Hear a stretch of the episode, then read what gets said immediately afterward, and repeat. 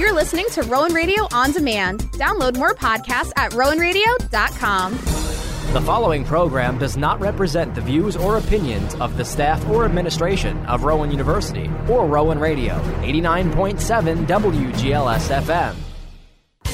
Rowan Radio 89.7 WGLS FM proudly presents Career Talk, a monthly program featuring information on career and academic planning, sponsored by the Rowan University Office of Career Advancement. And now, here's your host, the Assistant Director of the Office of Career Advancement, Ruben Britt. Welcome to Career Talk. I'm your host, Ruben Britt. Author Robert Louis Stevenson once said, Don't judge each day by the harvest you reap, but by the seeds that you plant. Our guest today is a reflection of that quote because she continues to plant seeds by inspiring others Joining us today is Naida Rutherford of the Richland County Coroner's Office. Naida, welcome to Career Talk. Hello, thank you so much for having me. I appreciate being here, and uh, I think what you're doing is incredible in highlighting different career fields and showing our youth and even adults what's possible. You're welcome. Now, Naida, what is your position at the Rich, Richland County Coroner's Office?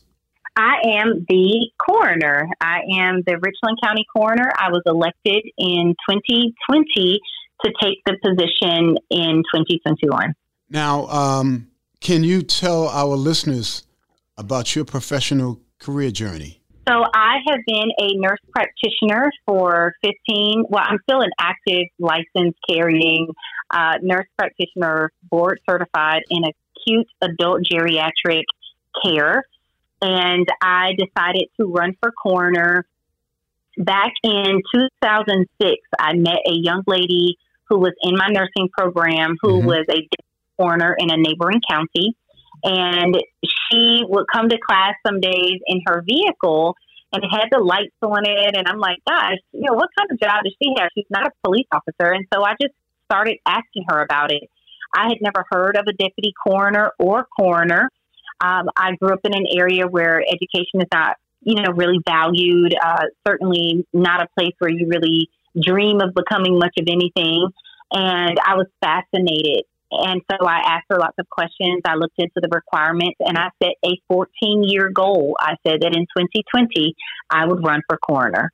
Wow, because that, that was going to be my next question in terms of what motivated you or uh, inspired you to become a coroner, and you've answered that question. Now, yes. you indicated that you are a licensed uh, uh, nursing practitioner. Um, so I, am assuming that was your undergraduate degree was in nursing, or was it uh, that uh, was that uh, degree pursued later or?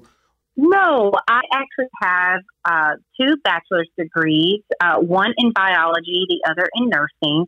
And then I have a master's degree in nursing, currently in a doctoral program uh, to receive my terminal degree in nursing. And so I always knew that I was going to do something where I helped the public sector I wasn't quite sure how I was going to do that. I was I was very very much ambitious in my role as a nurse and then later as a nurse practitioner, but the the career path was certainly not a straight line. now you you talked about the, the, the degrees that you've achieved. Uh, where did you attend college? I have attended Benedict College in here in Columbia, South Carolina, and the University of South Carolina Upstate and the University of South Carolina Columbia campus. I have uh, certifications from Emory University, the Medical University of South Carolina, and a current uh, student at Jacksonville State University. Now, you, you talked about the degrees that you have achieved and, and the um, where you, you received your degree. Uh, are there is, are there particular uh, majors or educational background that's required to work in the coroner's office? No, there isn't. Uh, the state of South Carolina is very different in that regard, in that you could be a plumber and win the election for coroner. Kind of interesting position, uh, seeing as how this involves a lot of medical jargon and understanding. But there have been coroners in the state for many decades who have never received any sort of degree in medicine or in anything else for that matter. And they have, you know, had successful careers as coroners. I am the first medical professional in the in the county who, who has ever been elected. I'm also the first woman the first person of color uh, to hold this seat in the 173 year here, uh, history of the office. Now, so you you've you've become a trailblazer here. yes, sir. now, can you describe what a typical day of a coroner in, involves? So a typical day is me waking up around 3 to 3:30 a.m. I review the cases that have happened the night before. The deputies are able to call me if they have any questions. Sometimes I'm in office and then sometimes I'm not. I may be working from home. This is a 24 7, 365, all holidays, all weekends, all everything kind of job. And so I typically will do a review about 3, 3.30 a.m. And then I get up, I pray. Well, I probably pray as soon as I open my eyes, honestly. And then um, I review the cases. I answer emails. Uh, I batch my emails so that I'm not answering emails all day because that can be very time consuming for me. And uh, I touch base with my admin assistant, my my uh, deputy chief, my chief, and then usually around 7 a.m. I'm on mommy duty, cooking breakfast, taking my children to school, and then I'll head into the office or to a number of meetings that I may have. Um, you know, just reaching the obli- the admin obligation that I have as the coroner. And then sometimes I may go on scenes uh, with deputies, uh, and then that kind of carries me through my day. Like I said, you know, I could have worked all day, been in the office, went to scenes, and then at 12 o'clock at night or midnight, I may get a phone call that says that we have a child death. So it doesn't matter that I've worked all day.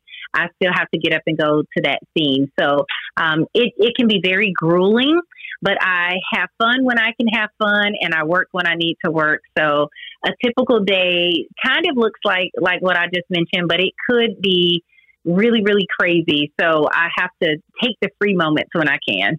Okay. With regards to a t- typical day, what time you would generally uh, get off of work? What time would you punch out? Uh, there is no punch out. I am on call 24 7, 365. Even when I'm on vacation, if this phone rings, I must answer it. Yeah, but I mean, if, say, if I know you're on call, but if you were to, when would you generally leave the office? Because you're talking about you got up at, you get up at six, three o'clock in the morning. I'm like, yeah. when does she sleep?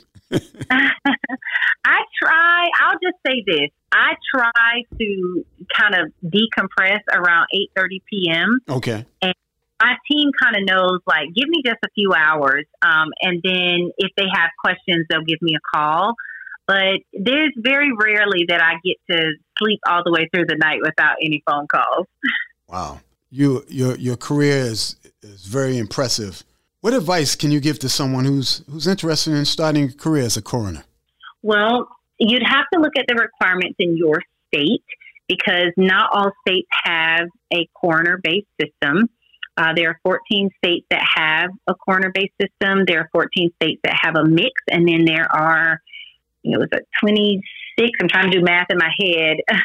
there's a, there's a mix on one side, and then there the remainder of those states have a medical examiner system.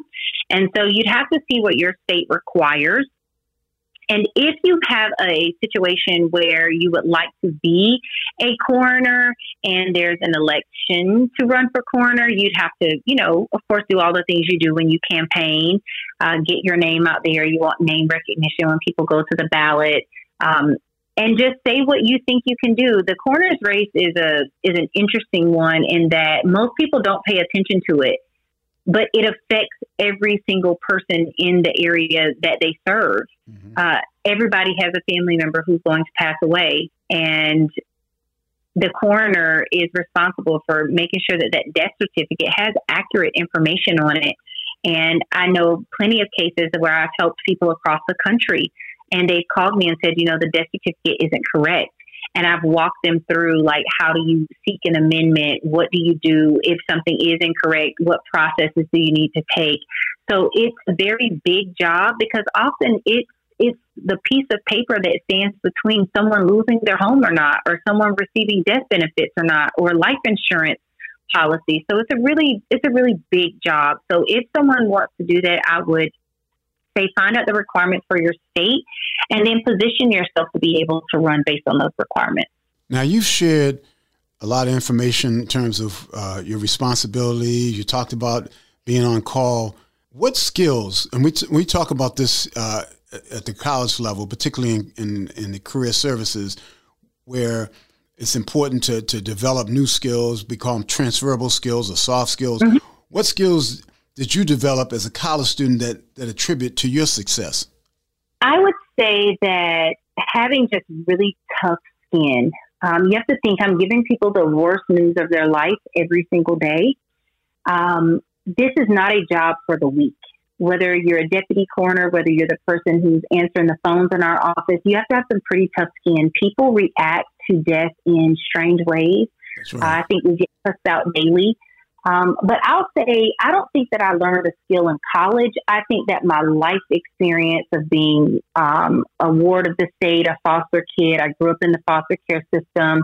Um, I was homeless at 18, two days after I graduated from high school. I have a tenacity and a resiliency and a strength that most people don't have at my age. And so my ability to be strong and tough is really based on my life experience more so than my college experience. My college experience was unlike other students. I worked, you know, sometimes six jobs in rotation to be able to put myself through school. Um, and so I don't have a lot of like, I don't have a lot of tolerance, I'll say, for people who are lazy, people who are, um, who, who do a lot of self pity it's like, are you going to work or not? You know, and that's really what this job is. You have to be able to put everything aside that is personal to be able to give the families and the community the grace that it deserves when one of their loved ones die. And so I don't care if, you know, my like my house flooded. Let me give you a perfect example. My house flooded uh, a couple of like a few weeks ago, almost a month ago, and I'm living in an Airbnb. And the week that the house flooded, I was on call for like four days straight. Wow. I can't call the families and say, "Hey, sorry, my house flooded. I've got a crisis in my own life. I can't handle this." It's the ability to compartmentalize and to say, "I know everything around me may be a mess." But the success of what I want to do is greater than that. The will for that success is greater than everything else going on around me. And so I have to focus and give my best in this moment, and I'll deal with the rest of the stuff later.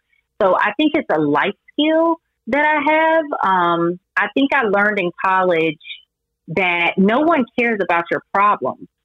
Like, like as a human, I care, right? But when you're on someone's job, no one no one wants you crying over their french fries because your boyfriend broke up with you. No one cares that you don't have enough money to put in your car to get back and forth to, to this waitressing job. Are you going to work or not? And if you're not, someone else is going to replace you. So you just have to decide if you're willing to do the work. And always, I'm willing to do the work. You have a very interesting uh, uh, testimony. Um, that's that sounds uh, uh, book worthy.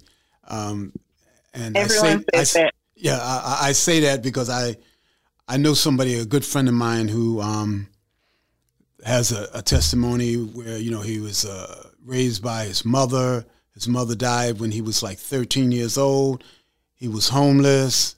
Um, you know, did a lot of different things.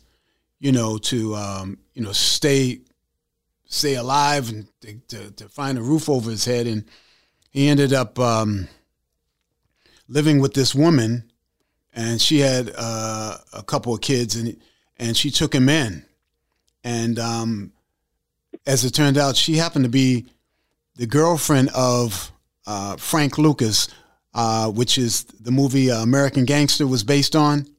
Mm-hmm. And it, it, but he goes on to talk about his story. But he turned out to be, you know, he has a master's. He turned out to be a, a really nice person. Where sometimes people who uh, put in situations like that can can come up with a negative attitude, and and just hearing your story um, is is really profound and and and um, as I said before, book worthy.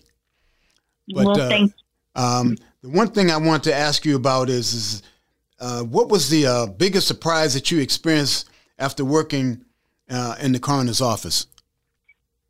Honestly, the biggest surprise that I have received is the number of people who look at me and say, You don't look like a coroner.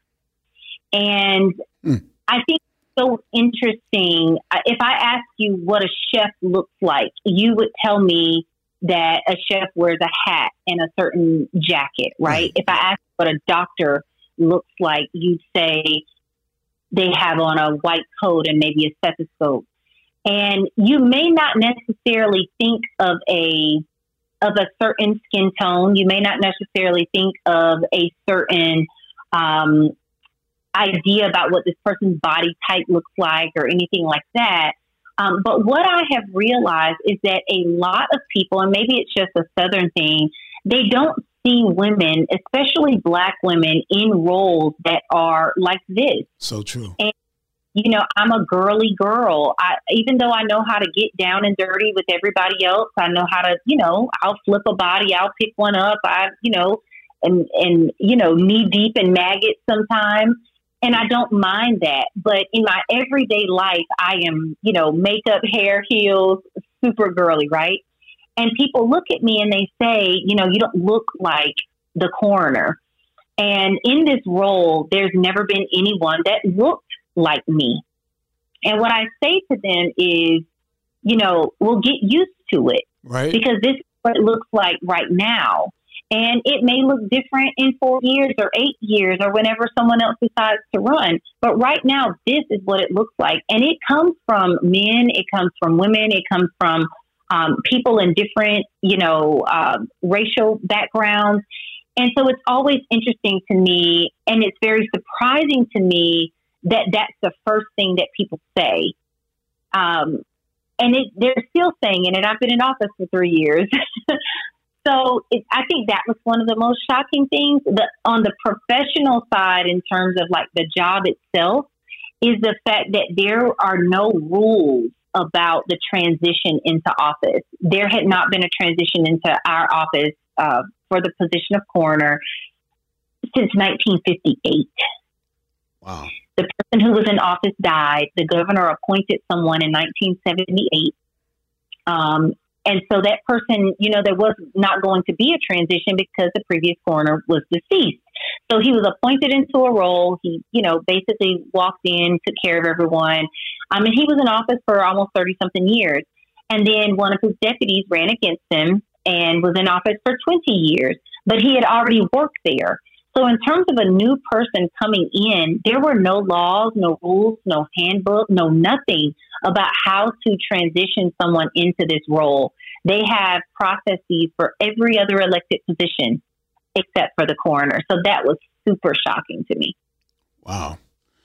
You're listening to Career Talk. We're joined today by Miss Naida Rutherford. She is the coroner for the Richland County Coroner's Office in South Carolina. We're going to hear more from Naida in just a few minutes, so stay with us. Welcome back to Career Talk. We're here today with Naida Rutherford. She is the coroner for the Richmond, Richland County Coroner's Office in South Carolina. And before the break, she was talking about how uh, this misconception that people uh, say when when they uh, see her because they say that she doesn't look like a coroner. But uh, one of the things that that uh, people need to be, uh, and that's lack of exposure, unfortunately, um, that people don't see women, women of color in positions like that. Now, in your your your office in the in, in the Richland County Coroner's Office, how many employers uh, work there, are employed there? We have almost forty staff persons. We're the largest coroner's office in the state, and we we just handle more business for uh, the state of South Carolina at the Richland County Coroner's Office. Um, it's a very big office. Now, sometimes you see uh, different organizations, particularly nonprofit, government, and even in and even in the private sector, they provide. They have like maybe uh, educational type programs to local schools or, or shadowing programs. Does the Richland County Coroner's Office provide educational programs for schools? We do. So we made history with creating a program called the Coroner Cadet Program. It's a program designed to teach uh, about careers in death investigation at an age appropriate level. We take students who are grades 9 to 9 through 12 and they experience everything from toxicology, entomology, uh, anthropology, anatomy and physiology. They get to hold real human hor- organs in their hands. Um, they create a body farm. Uh, they learn about the causes of death and, and the differences in the manners of death.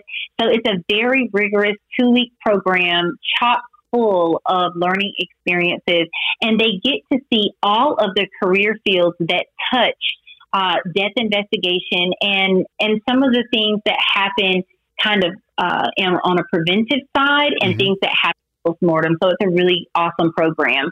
And we're looking for funding. So if anybody knows any opportunities for us, please let me know. I definitely will. I, I, I have your number on hand, so I will definitely let you know.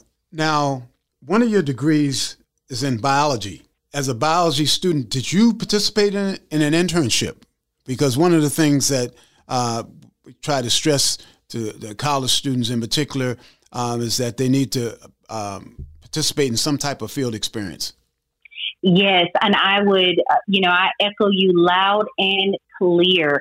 Internships and volunteering are ways for students to gain access to career fields with experiences, but also with connecting to the the career field by creating this little repository of people that you can call on as you matriculate through your program.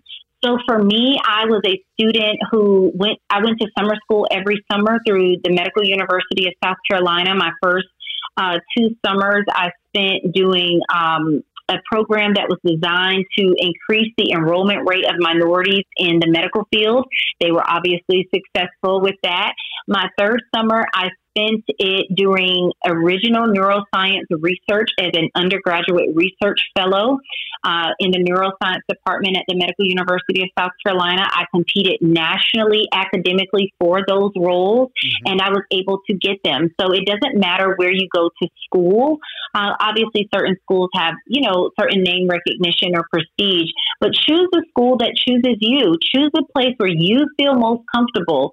Um, and I'll say this um, I hope that you know you don't kill me for saying it. Uh, but you know, college is not for everyone. But right. everyone needs a skill that they can take to do something else with it. So I speak to uh, our youth here in the community, and we talk about the different career paths that you can go down. And a lot of our youth in our county are um, are at a disadvantage from birth. Right, they're in lower income areas poverty, you know, well below the poverty line. And so I talked to them about my story and how education wasn't valued in my home, but I had to want something different in order to get out. I could have easily fallen prey to the drugs, the gun violence, and everything else that happened in my community. I could have been the girl that had two or three babies when she got out of high school. And again, nothing is wrong with those things, but you have to decide at some point that you want something different, that you want something better than what you grew up around. And so for the students who are growing up in the hood, like what I did, who, you know, are growing up in the ghettos and the underprivileged areas, you can make it out, but you're going to have to separate yourself from that lifestyle so that you can do something different. And then maybe then you can go back and change the environment uh, that you grew up in and, and impact that community in a different way.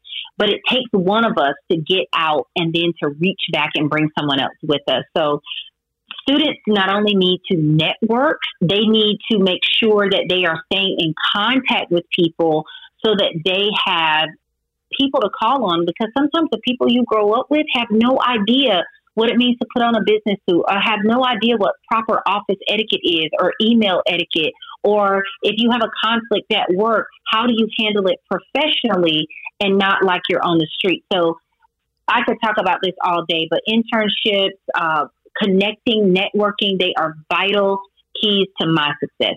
You work in a field where there are not a lot of underrepresented uh, people, where underrepresented students tend to, and also uh, where underrepresented students tend to sway away from majoring in careers in the in the sciences.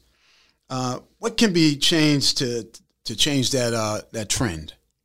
What can be done? Well, I call on the community and the parents.